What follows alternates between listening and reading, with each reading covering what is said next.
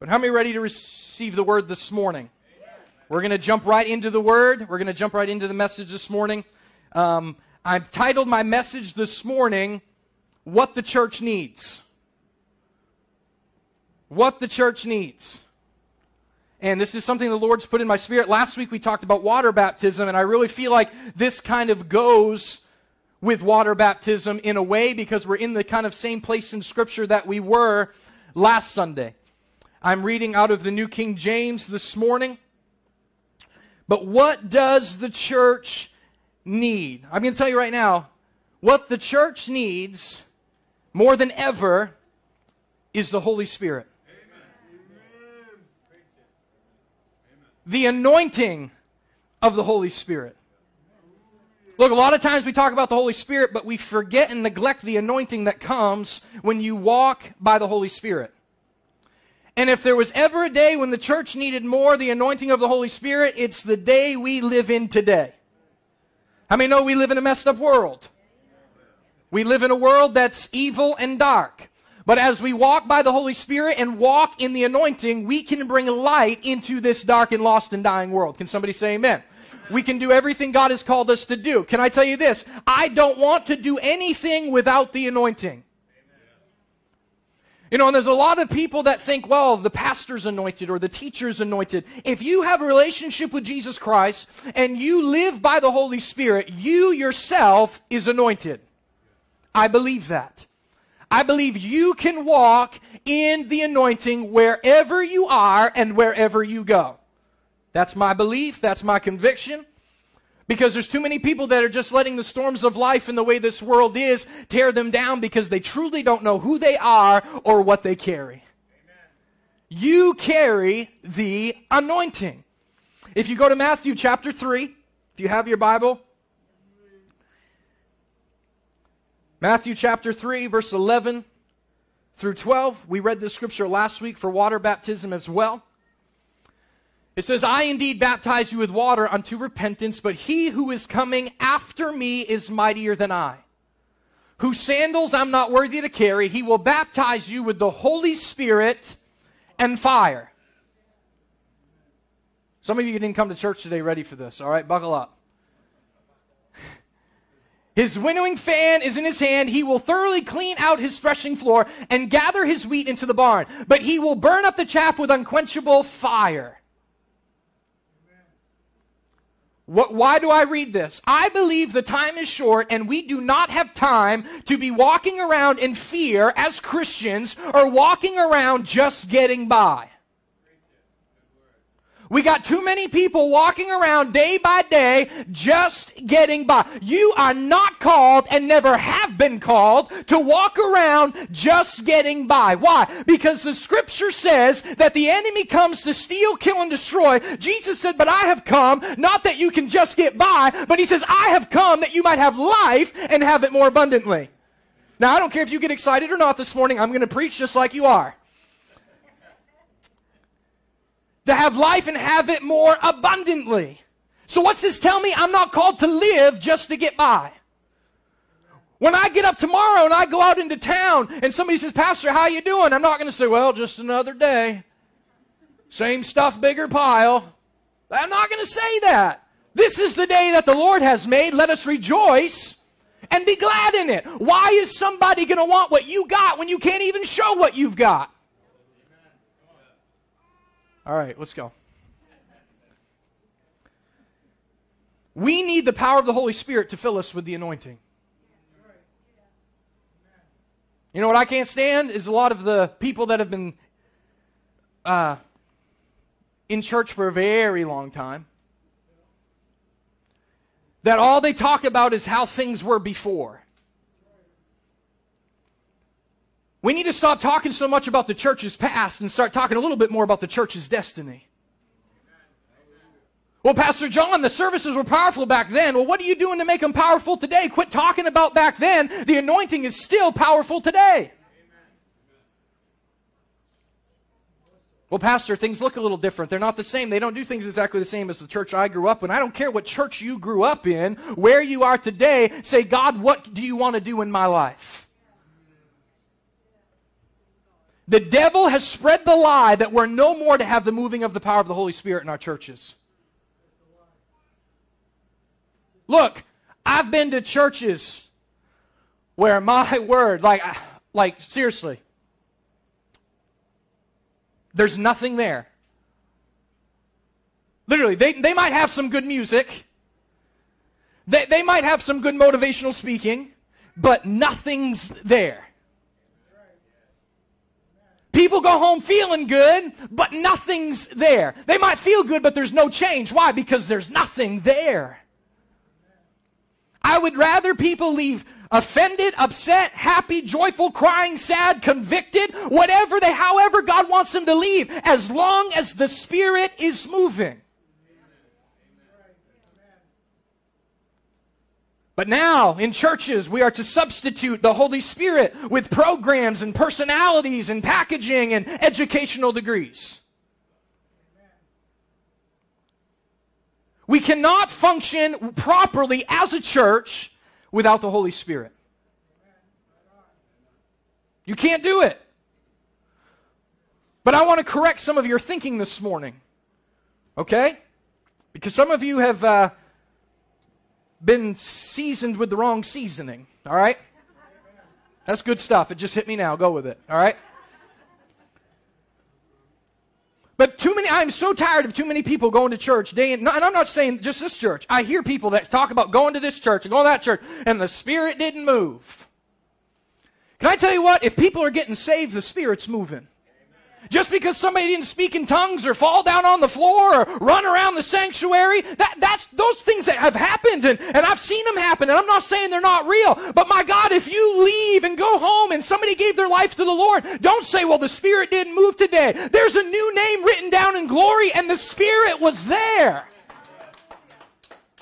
But we have this thinking of, well, if somebody didn't speak in tongues or if somebody didn't flop around and run around and all these different things. I'm not saying anything negative about those things. I grew up in very much a Pentecostal background. And if you're listening to me preach and you haven't noticed that yet, you'll notice it before we're done. But I grew up in a very much Pentecostal background, okay? I've seen things. I've seen things that some of you would probably think, man, I would never go back to that place again. I've seen people healed. I've seen somebody stick their fingers in somebody's ears that was deaf and call that out in Jesus' name and they can hear. But the reason the church is in the dead place it's in today in a lot of churches is because now they're substituting those things to make people comfortable. We don't have time in these last days to substitute the power of the Holy Spirit with 32 committees and 47 new ideas and 24 constitutions and, and 14 formulas to success. People, I've had pastors call me, I've had different local pastors call me especially during different things and, and they've seen where we've come from to where we are now and, and, and the, in the history and different things like that and, and people that have talked to them in the area. How is, how, how is your church growing? Well, and I, my only answer is I tell my wife all the time, I said, they want to meet me for breakfast or something. They want to talk about my church growth and how it's growing. But I don't have the answer that they're expecting me to have. Because they want strategy. They want, they, they want game plan. They want formulas to success. They want all these different things. But what they don't want is for me to say, you know how it's growing? The power and the anointing of the Holy Spirit. That is what changes lives. That's what it is. That's how the church grows. Look, you can grow a church of thousands of people, but that does not mean the Holy Spirit is present.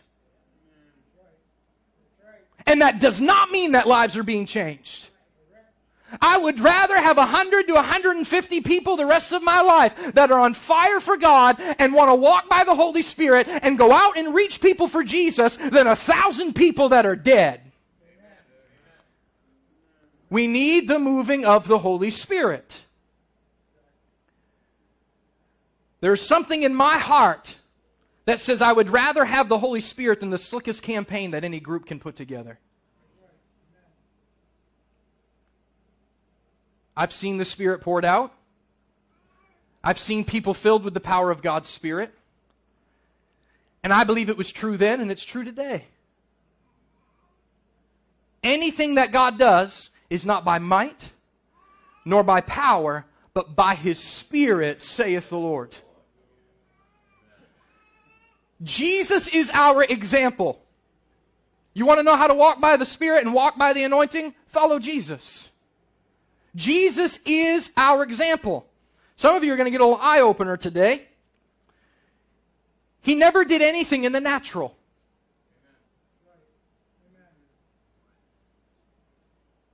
Jesus was not sensitive to the trends of his day. Can I tell you this? There's too many people in the church that are too sensitive to the trends of today or the things of today to the point that they're now believing things they never should have believed. They're falling for things they never should have fallen for. Things are being preached that never should be preached. Why? Because they want people to be comfortable. He was never sensitive to the trends of his day, but he was always sensitive to the voice of the Father. Always. Everything Jesus did, he did through the anointing. I want to ask you a question. I want you to think about this. Was Jesus God in the flesh? Hope you know that by now. Or we got some work to do. Was he God in the manger? But I want you to th- listen to this. He didn't do any miracles in the manger. He was God in the manger, but he didn't do any miracles in the manger. Was he God growing up in Nazareth? Did he do any miracles in Nazareth? No. The first miracle Jesus performed was turning water into wine. Another touchy subject in the church today. But if you read John chapter 2, verse 11, do we have that? There he is. This beginning of signs Jesus did in Cana of Galilee and manifested his glory, and his disciples believed in him. This was the first miracle that he performed. And you know, in all reality, he didn't even want to at first. But his mother wanted him to. All right, so listen to your mother. Just kidding. No, I'm not kidding. But anyway. But what he say to her? He said, Woman, my time has not come yet. Now, I don't know about you, but if I ever went, my mother told me to do something, I said, Woman, you know what? I wouldn't need the Holy Spirit to fall on the floor. I'd been, I'd been on the floor. Not by mom, but probably dad. but he said, Woman, my time has not come yet. But, th- but he did the miracle. We're, we're past that. He did the miracle. This was his first miracle that he performed. This is the first recorded miracle. He knew the word of God so much that he stunned the priest in the temple at the age of 12, but he had no miracle ministry yet. He had no miracle ministry. Not until the Jordan River. Not until the Spirit came down as a dove. Not until after the desert experience did he do any miracles. Think about this 30 years as God, walking the earth, and no miracles. But as soon as the anointing came upon him, he began to do miracles. We need to have the power of the Holy Spirit in our lives. Let's look at Acts chapter 1, verse 1 through 8. The former account I made, O Theophilus. Now, I want you to, I, I, didn't plan on saying this, but it's very hard to find very much on Theophilus. Look it up. There's a lot of whack stuff out there. But one of the words that really spoke to me with Theophilus is Theophilus also means friend of God. So when you read this, I almost like to read it the former account I made, O friend of God, of all that Jesus began to do. Everybody say began. He began to do and teach until the day in which he was taken up. Now, what I want you to understand, just a little side nugget, is I'd like to look at us in a way. Now, don't go home and say this is set in stone, all right? This is just something the way the Lord spoke to me. When you read O Theophilus, Theophilus has a meaning of friend of God. How many know we are friends of God? Okay? It says, O friend of God, O Theophilus, all that Jesus began both to do and teach. He began it, but as friends of God and children of God, under the anointing, we're called to continue it. Because scripture also says that we would do even greater things than he did on this earth. People don't believe in the power that they carry. But it says Jesus began both to do and to teach. He began to do it, he began to teach it. It was a starting point. It started, but church, it's never finished. We are still called as children of God to walk by the Holy Spirit and by the anointing and continue to do and to teach what Jesus did and what Jesus taught until the day in which he was taken up, after he, through the Holy Spirit, had given commandments to the apostles whom he had chosen, to whom he also presented himself alive after his suffering by many infallible proofs, being seen by them during 40 days and speaking of the things pertaining to the kingdom of God. And being assembled together with them, he commanded them not to depart from Jerusalem, ready? But wait for the promise of the Father which he said, You have heard from me. For John truly baptized with water, but you shall be baptized with the Holy Spirit not many days from now. So, can I tell you this? This is, a, this is something I want you to think about. He told them, Don't go and try to do anything until you receive the promise I told you about. So, we as Christians should not want to go out and do the things of God without the Holy Spirit, without the anointing. Because he specifically told them, do not go until the promise I have given you comes. But you shall be baptized with the Holy Spirit not many days from now. Therefore, when they had come together, they asked him, saying, Lord, will you at this time restore the kingdom of Israel? And he said to them, It's not for you to know times or seasons which the Father has put in his own authority, but you shall receive power How many like power?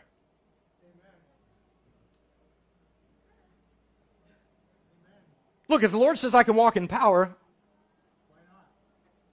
I don't want to walk around weak if power is available to me. Right? How many get out of bed every day and say, Man, I know I can be strong, but I don't want to be? Right? I don't think so. I think when we get out of bed, we want to become everything God wants us to be, or you should. Verse 7, he said to them, It's not for you to know the times or seasons which the Father has put in his own authority, but you shall receive power when the Holy Spirit has come upon you. And you shall be my witnesses to me in Jerusalem and all Judea and Samaria and to the ends of the earth.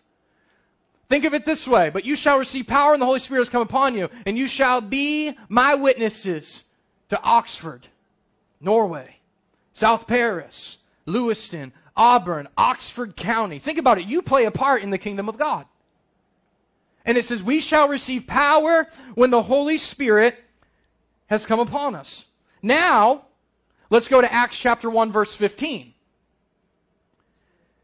And in those days, Peter stood up in the midst of the disciples. Altogether, the number of names was about 120, he said. You ready? Some of you ain't going to like this because we want to be comfortable. You ready? 120 people in the upper room. No sound system. No cool light show. No air conditioner. No video system. No connect cards. No cool music. No small groups. Why do I say this? With all the tools the modern day church possesses, yet the early church had something that we need today. And that's to be filled with the Holy Spirit. Look, I'm not saying it's wrong to have any of these things, but at what cost? What cost? I'm not saying it's wrong to make people comfortable. But at what cost? Let's read Acts chapter 2, verse 1 through 4. When the day of Pentecost had fully come, they were all with one accord in one place. And suddenly there came a sound from heaven as of a rushing mighty wind, and it filled the whole house where they were sitting. Then there appeared to them divided tongues as of fire, and one sat upon each of them. And they were all filled with the Holy Spirit, began to speak in other tongues as the Spirit gave them utterance. So the same anointing as Jesus, I want you to look at this. Christ, anointed one, right? Our attempts are weak at best. You can do nothing on your own. You can try, you will fail. Now, don't leave this place and go to everybody and say, Pastor John called me a failure. We are true failures without Jesus in our life. Because without Him, we are nothing. It is the anointing that breaks the yoke of bondage. It is the anointing coming upon a sin hardened soul that brings salvation. It is the anointing that delivers the captive. And it's the anointing that makes the vilest sinner clean. If you read Isaiah 61, verse 1, I like this. The Spirit of the Lord, the Lord God is upon me because the Lord has anointed me to preach good tidings to the poor. He has sent me to heal the brokenhearted, to proclaim liberty to the captives, and the opening of the prison to those who are bound. Can I tell you this? This is the church's job. But we have the mentality, you know, oh, you're in need? I'll pray for you. Right? Oh, oh, you need a physical touch? Well, I'll remember you in the, in the prayer group. We'll, we'll put you up on the prayer group. Well, if you truly believe that you walk in the anointing of the Holy Spirit, Scripture says you shall lay hands on the sick and they shall recover. I don't need to post it on Facebook for somebody to be healed. I don't need to call Sister so and so on the phone to get the prayer chain going. I can lay my hands on the sick and they shall recover. Why? Because that's what Scripture says. But yet, oh, we'll pray for you. A lot of people just say that, but they don't pray for them. Right? You see somebody in the grocery store, hey, well, I'm going through a really hard time. My family's messed up and, and this, that, and the other. Well, you have a good day and we'll remember you in prayer. But you go home, get in your car, and you never pray and you never think about it again. I think each and every one of us can say, I have fallen short in that area a time or two. But we don't have to remain that way. If you understand what you carry and who you are because of who He is, you have authority at any given moment to walk in authority and do everything God says you can do at any given moment, at any time. But I want you to understand this. We are not anointed because the Spirit is on us. It's going to be a game changer for some people. We're not anointed because the Spirit is on us. The Spirit is on us because we're anointed. I want you to think about this. If we were anointed because the Spirit was on us, then the only time we would think we were anointed is only when we felt the manifestation of the Spirit on us. The fact is, is if you walk and live by the Holy Spirit and that the Holy Spirit has come into your life, you are anointed all the time. You don't have to believe that for yourself. I'll believe it for myself. You live however you want to live. But I am going to live knowing that I can walk in the anointing all the time. If you read 1 John chapter 2, verse 27, but the anointing which you have received from him abides in you. Other translations use the word remains in you remains, abides. And you do not need that anyone teach you, but as the same anointing teaches you concerning all things, and is true, and is not a lie, and just as it has taught you, you will abide in him. So this doesn't tell me the anointing which I received goes away. But can I tell you this? We're going to take this to a different level right here. We're going to kind of rabbit trail this way and then we're going to come back, all right? You can kill the anointing in your life.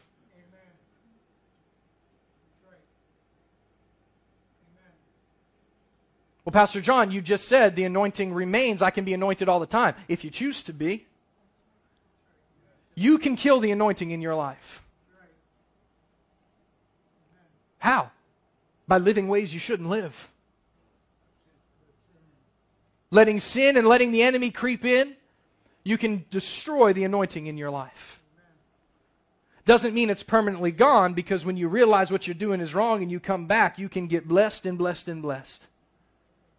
Because I don't know about you, but I'm thankful that there's mercy and grace at the foot of the cross. And there's forgiveness at the foot of the cross.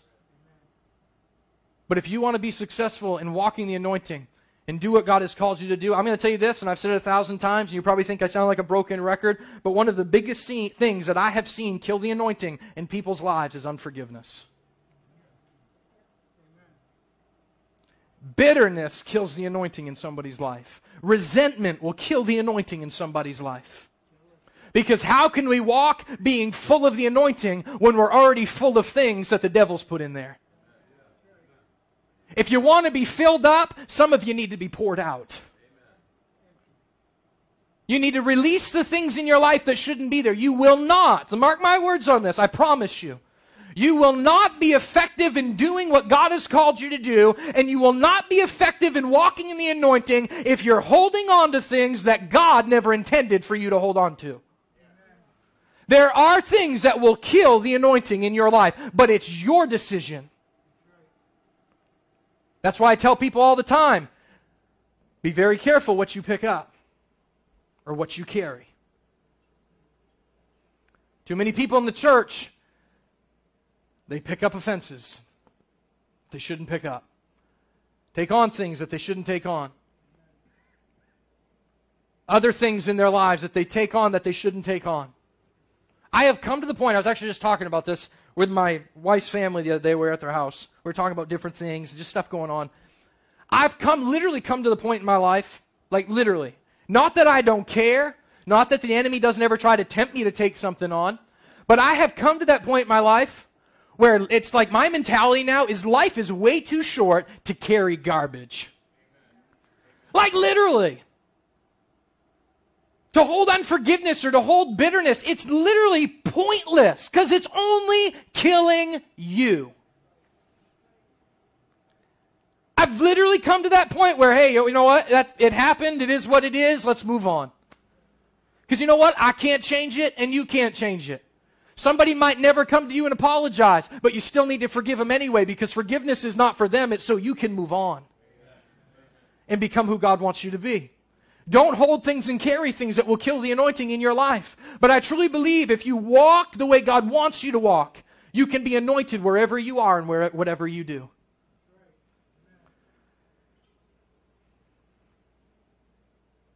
Preacher, those that have preached before, pastored before, you're anointed to preach. Teacher, you're anointed to teach.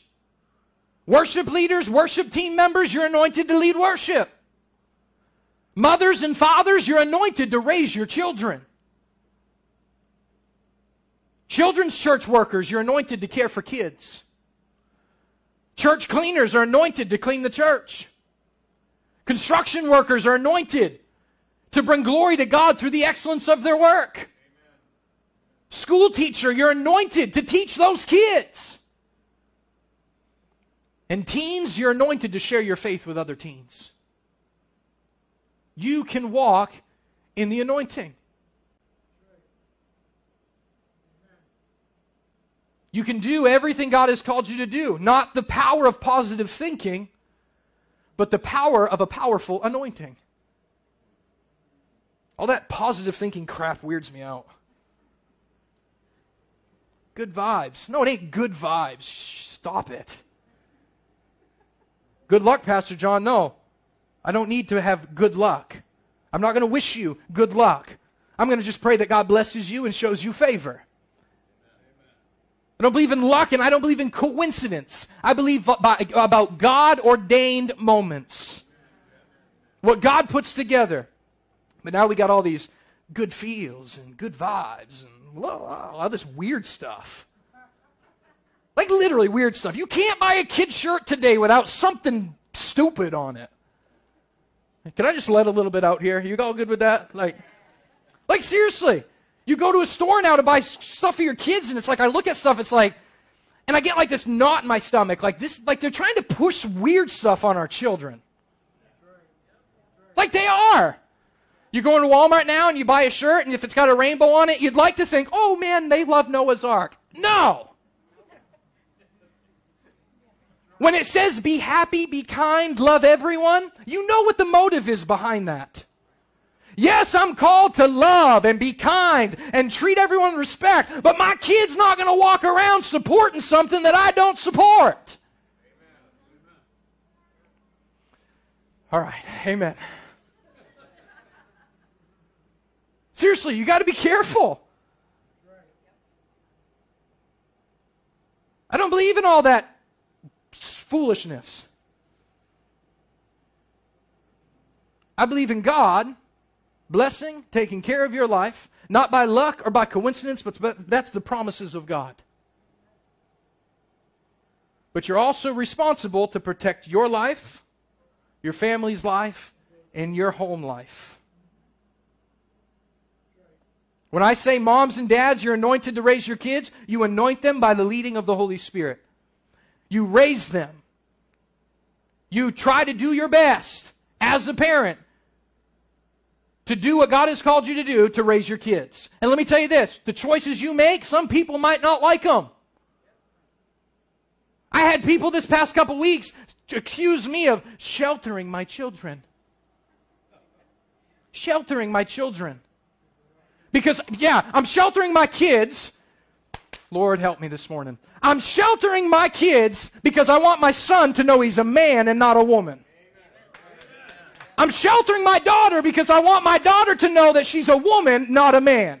Accuse me of sheltering my kids all you want, but my kids will know what they were intended to be, created by God in the right manner. Is that all right this morning? You're responsible to raise your kids. You're responsible to protect your home.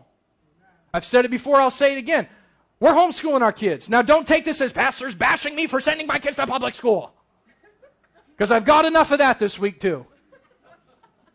I'm not bashing anybody. You do what the Lord tells you to do. I'll do my home. You do your home. As long as you know you're doing the, your home the way God wants you to, do it. But don't judge me for the way I'm going to raise my kids because I'm going to do it the way the Lord wants me to. You do you. I'll do me. We good? Raise your kids right. Raise your kids right.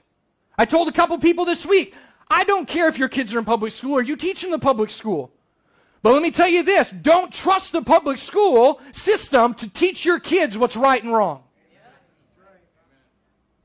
Don't depend on them to raise them right. Because it will not happen. You might say, well, Pastor, this school is not as bad yet. It's coming, I promise you. There's some schools that are pretty psycho right now. When you, when you got teachers in Washington State that are now teaching sexual pleasure classes to nine year olds, we are in a bad place in our world. None of this, none of this is in my notes, all right? But take it. We're in a bad place. But that doesn't mean you, your family, and your kids need to be in a bad place.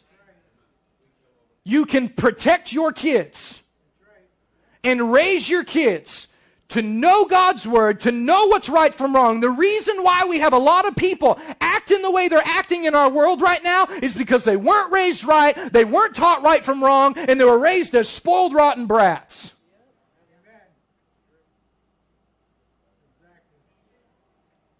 You, you, and I know some of you are accusing me right now. Pastor's getting a little fleshly this morning. If some of you are convicted this morning and people watching online, it's not fleshly. It's ordained by God, and you're going to listen to it whether you like it or not. Amen? Amen?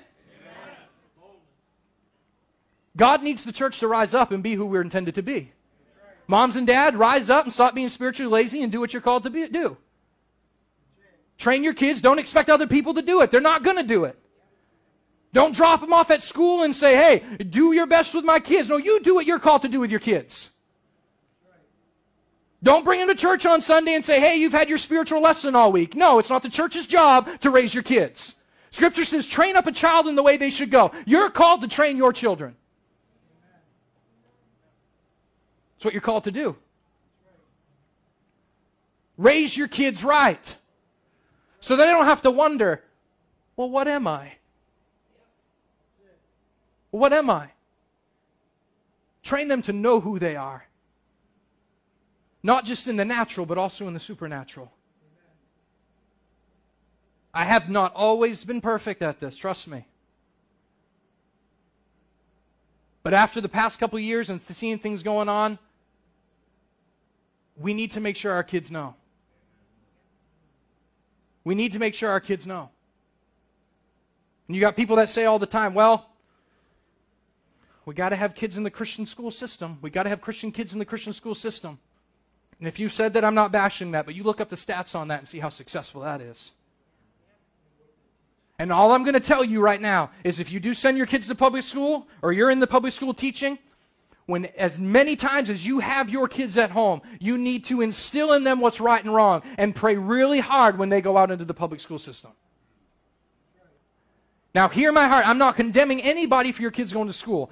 But if they're in school, pray extremely hard and do your job when they're home to know what's right and wrong.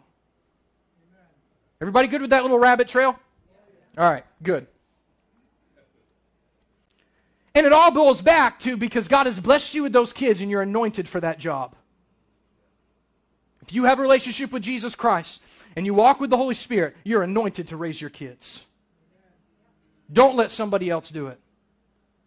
Don't trust the world. I would rather be accused of sheltering my kids. And it's complete foolishness. Can I tell you else what bothers me? You ready? And if you do this with your kids, I'm, I'm sorry, but I don't think this is a world that we should be doing this right now. And maybe I'll get accused of sheltering my kids some more. You know, we got some nut jobs out there. Crazy people. And I see four, five, six, seven year old kids walking downtown areas by themselves. We were coming home the other night, going through uh, Mechanic Falls, this little kid comes out by himself with a fountain soda, a cute kid, comes out with a drink, and he just gets, and he has his little bike and he's just walking up the sidewalk, 10 o'clock at night. And we wonder why people are getting into trouble and things are going on and kids are being taken because parents don't care. Look, when you're raising your kids, you need to protect your kids. We shouldn't let them be wandering out in our world. And I know everybody that's super spiritual. Well, you just got to trust God, Pastor. Yeah, there's a difference between trusting God and, and being foolish. I can trust God, but I can use wisdom and not just let my five and six year old, hey, my six year old Lydia, you want to go ride your bike by yourself in downtown Norway? No, foolishness. That's not wisdom. Protect your kids. They might be mad because you say, well, you got to be in the yard by 8, 10, 9, 10 o'clock at night. So what if they're mad? You're not called to be their friend. You're not called to be friends with your kids. You're called to be a mom and a dad and a parent and to train them and protect them. Amen. The anointing. I want you to say that. Say, I'm anointed. One more time. Say it again. You need to believe that. Can I tell you this? You don't get it from degrees. I'm not saying studying God's Word is wrong or going to Bible college. I went to Bible college. I only went two years and I was gone. but I went to Bible college. I'm not saying it's wrong, and I'm not saying degrees are bad. Studying's great. I appreciate the time I had at Bible college. But you can take all the classes in the world and not walk in the anointing. You don't get it from learning. Look at the fishermen. Some of the people he used in the Bible. You don't get it from learning. Read all the books you want on the Holy Spirit, and it won't give you the anointing. Can I tell you this? And this makes me shout. You don't get it from a denomination. I don't care what denomination you come from, what background you come from. Let me tell you what. I know Baptist people that were raised in a Baptist church that walk in the power of the anointing. I know people, no matter what denomination, if they've received Jesus Christ as Lord and Savior, they can walk in the anointing. I'm so tired of this denominational divide. That is not how Jesus intended the church. And I'm so thankful when we get to heaven. I've said it before, I'll say it again. It's not going to be, uh, I got the gate. And you get there and you say, I'm Catholic. And he says, okay, you go over there, Methodist over here, Baptist over there, Pentecostals in the back because you're too loud and we want some quietness. No. Look, I don't care what background you or what church pew you sat in. If you had a relationship with Jesus Christ, we're going to be one church in heaven glorifying the name of the Lord. One church. We can get all we can get all up in the tiff about all these doctrinal differences. Let me tell you what, there's too many people too focused on all these doctrinal differences when people are dying and on their way to hell.